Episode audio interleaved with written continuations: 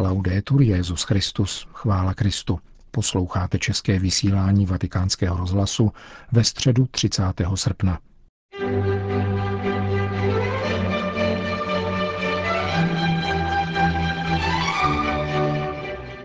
V Římě stále trvají letní horka, ale dnešní generální audience se pro velký zájem poutníků konala již opět na svatopetrském náměstí, kde se jich sešlo přibližně 30 tisíc. Zahájilo ji jako obvykle biblické čtení v několika jazycích. Úryvek z Janova Evangelia, přibližující první setkání Jana a Ondřeje s Ježíšem, bylo základem pro katechezi, ve které Petrův nástupce vysvětloval souvislost mezi nadějí a pamětí. Cari fratelli e sorelle, buongiorno. Drazí bratři a sestry, dobrý den. Oggi, oggi vorrei ritornare su un tema importante, il rapporto tra la speranza e la memoria. Dnes bych se rád vrátil k jednomu důležitému tématu, totiž ke vztahu mezi nadějí a pamětí, se zvláštním důrazem na připomínku povolání. Pro představu použiju obraz povolání prvních Ježíšových učedníků. Tato zkušenost se do jejich paměti vtiskla natolik, že si někdo zapamatoval dokonce i hodinu. Bylo kolem čtyř hodin odpoledne. Tuto epizodu podává evangelista Jan jako živou vzpomínku z mládí, kterou si uchoval nedotčenou až do svého stáří. Jan totiž o těchto věcech psal až ke stáru. L'incontro era avvenuto vicino al fiume Giordano, dove Giovanni Battista battesava. K tomuto setkání došlo nedaleko řeky Jordán, kde křtil Jan Křtitel a oni mladí Galilejci si jej vybrali za svého duchovního vůdce. Jednoho dne přišel Ježíš a nechal se v řece pokřtít. Na druhý den přišel znovu a tehdy křtitel, tedy Jan Křtitel, dvěma ze svých učedníků řekl, hle, beránek boží. E per quei due è la scintilla. Lasciano il loro primo maestro e si mettono alla sequela di Gesù. A pro oni dva to byla jiskra. Opustili svého prvního mistra a vydali se následovat Ježíše.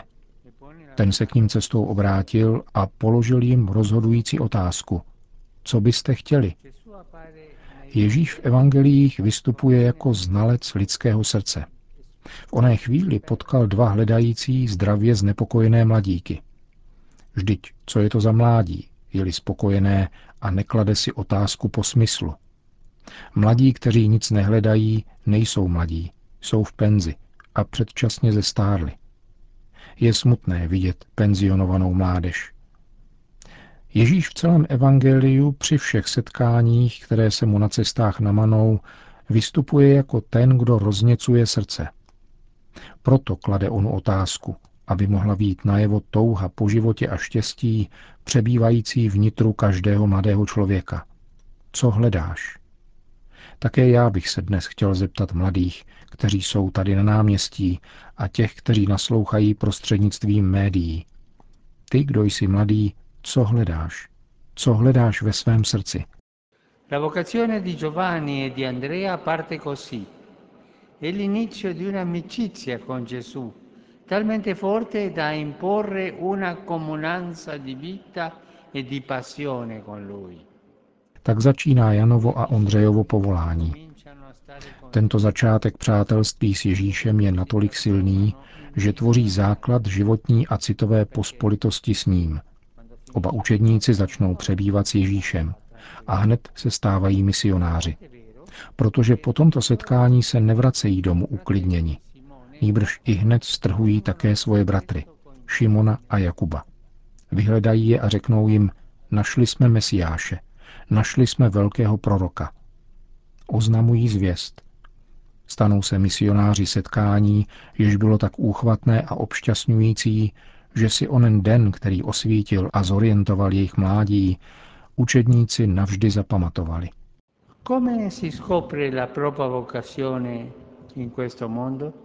Jak objevit svoje povolání v tomto světě? mnoha způsoby. Avšak tento evangelní úryvek nám říká, že prvním indikátorem je radost ze setkání s Ježíšem. Manželství, zasvěcený život, každé pravé povolání začíná setkáním s Ježíšem, který nám dává radost a novou naději. Skrze zkoušky a těžkosti nás přivádí ke stále plnějšímu a většímu setkání s ním, k plné radosti. non vuole uomini e donne che camminano dietro a lui a malavoglia. Pán nechce muže a ženy, kteří za ním jdou neochotně, aniž by v srdci zakoušeli toto vanutí radosti. Vy, kdo jste na tomto náměstí, zeptám se vás, a každý ať si sám odpoví, zakoušíte ve svém srdci toto vanutí radosti? Každý ať se zeptá, mám ve svém nitru, v srdci toto vanutí radosti? Ježíš chce lidi, kteří zakusili, že být s ním skýtá nezměrné štěstí, které lze v životě každý den obnovovat. Učedník Božího království, který neprožívá onu radost, nezvěstuje evangelium tomuto světu. Je sklíčen. Hlasatelem Ježíše se nestaneme broušením zbraní rétoriky. Můžeš mluvit a mluvit, ale chybí to další, jak se stát hlasatelem Ježíše? Tím, že si uchováš v očích třpit pravého štěstí. Vidíme mnoho křesťanů i mezi námi, kteří ti očima předávají radost víry, pouhýma očima. Per questo motivo il cristiano, come la Vergine Maria, custodisce la fiamma del suo innamoramento. Z tohoto důvodu křesťan, jako pan Maria, uchovává oheň svojí zamilovanosti lásky k Ježíši. Zajisté existují životní zkoušky, chvíle, kdy je třeba jít ku předu, navzdory chladu a protivětru, navzdory spoustě hořkostí. Křesťané však znají cestu, vedoucí k onomu posvátnému ohni, kterým se vzňali jednou provždy.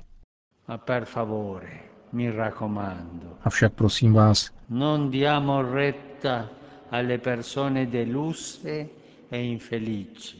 Nedávejme za pravdu rozčarovaným a sklíčeným lidem. Nedopřávejme sluchu těm, kdo zhášejí hned u zrodu veškeré nadšení, když říkají, že žádný podnik nestojí za celoživotní oběť. Nenaslouchejme starým srdcím, která dusí mladickou euforii. Jdeme ke starcům, jejichž oči září nadějí. Pěstujme zdravé utopie. Bůh chce, abychom byli schopni snít jako On a spolu s ním, putovat a dobře si cestou všímat reality. Snít o jiném světě. A když sen pohasne, začněme snít znovu a s nadějí čerpejme v paměti počátků, o něch doutnajících uhlíků, které po životě možná ne zcela dobrém, přikrývá popel našeho prvního setkání s Ježíšem. Ecco dunque una dinamica fondamentale della vita cristiana. Ricordarsi di Gesù Toto je tedy zásadní dynamika křesťanského života. Pamatovat na Ježíše. Pavel svému učedníkovi řekl, mysli na Ježíše Krista. Toto je rada velikána svatého Pavla. Pamatuj na Ježíše Krista. Upamatovávat se na Ježíše, na oheň lásky, ve které jsme kdysi počali svůj život jako projekt dobra a oživovat tímto plamenem svoji naději.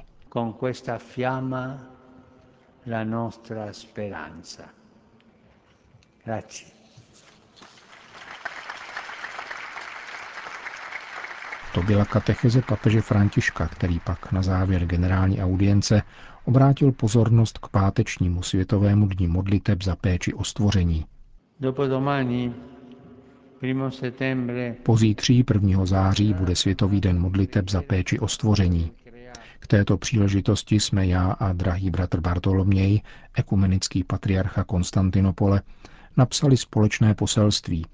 Vybízíme v něm všechny k přijetí úctivého a odpovědného postoje vůči stvoření. Kromě toho vyzýváme všechny, kdo zastávají nějakou vlivnou roli, k naslouchání křiku země a křiku chudých, kteří nejvíce trpí ekologickou nerovnováhou.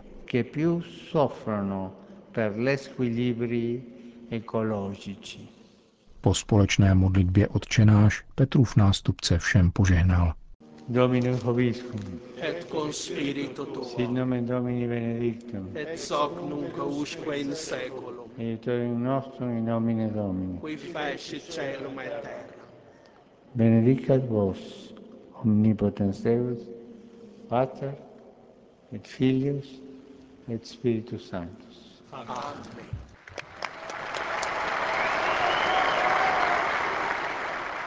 Další zprávy.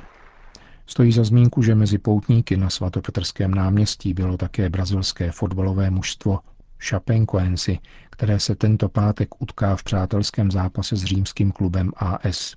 Brazilský tým Chapecoense postihlo loni v listopadu letecké neštěstí.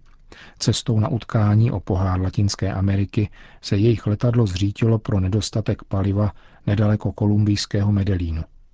Vedení brazilského klubu později navštívilo papeže Františka a předali mu vzpomínkový dres s číslem 71, označujícím počet obětí tohoto leteckého neštěstí.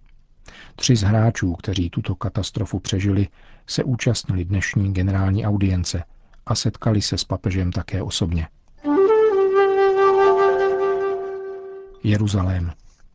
Apoštolský administrátor latinského jeruzalémského patriarchátu arcibiskup Pier Battista Pizzaballa oznámil dopisem adresovaným členům vikariátu svatého Jakuba, združujícím katolíky hebrejského jazyka v Izraeli, že otec David Neuhaus odešel z funkce vikáře. Cítím povinnost osobně i veřejně mu poděkovat, píše monsignor Pizzabala, za jeho 12-letou službu a jsem si jist, že se bude nadále podílet na životě tohoto vikariátu způsobem, na kterém se později dohodneme. Apoštolský administrátor Jeruzalemského latinského patriarchátu píše o mimořádném přínosu otce Neuhause, který zapojil do této služby nové kněze, postaral se o publikaci liturgických knih latinského obřadu v hebrejštině, organizoval letní tábory pro děti a mnoha dalšími iniciativami přispěl k růstu tohoto mladého a živého křesťanského společenství, jež je aktivní také v rámci izraelské společnosti. Během jeho působení vznikla nová kanonická statuta tohoto vikariátu v rámci latinského patriarchátu. Za zmínku také stojí, že zásadně přispěl k realizaci hebrejské verze webu Rádia Vatikán, kde vycházejí hlavní promluvy a homílie papeže Františka v hebrejštině. Bombaj. Arcidiecéze v jedné z největších světových metropolí v indické Bombaji, kde žije takřka 20 milionů lidí, zpřístupnila svoje prostory lidem, kteří se ocitli bez střechy nad hlavou po tamnějších ničivých záplavách. O život přišlo přes 1200 lidí a miliony nemají kde bydlet. Živelná pohroma postihla také další části Indie, jakož i Nepál a Bangladeš. V souvislosti s tím bombajská arcidiecéze organizuje bezprostřední pomoc a zpřístupnila farní a školní budovy k dočasnému ubytování lidí, kteří přišli o svoje domy. Církevní hierarchie zdůrazňuje, že pomoc je poskytována všem bez ohledu na původ, kastu či náboženství. Japonsko. Pravoslavný koptský patriarcha Theodor II. posvětil tuto neděli v zemi vycházejícího slunce první koptský chrám. Bude sloužit v Japonsku žijícím egyptským, etiopským a eritrejským imigrantům tohoto křesťanského vyznání. Patriarcha Theodor během slavnostní inaugurace zdůraznil, že přítomnost koptské církve v Japonsku je projevem lásky vůči všem tamnějším obyvatelům a poděkoval také za štědrost japonskému obyvatelstvu a vládě. Tento kostel není jediná stavba, kterou koptská pravoslavná církev v této zemi plánuje postavit. Theodor II. zmínil, že zanedlouho bude v Japonsku otevřena také škola, nemocnice a další veřejně prospěšné instituce. Po návštěvě v Japonsku zamíří koptský patriarcha do Austrálie, kde se rovněž setká se svými krajany i s tamnějšími státními představiteli.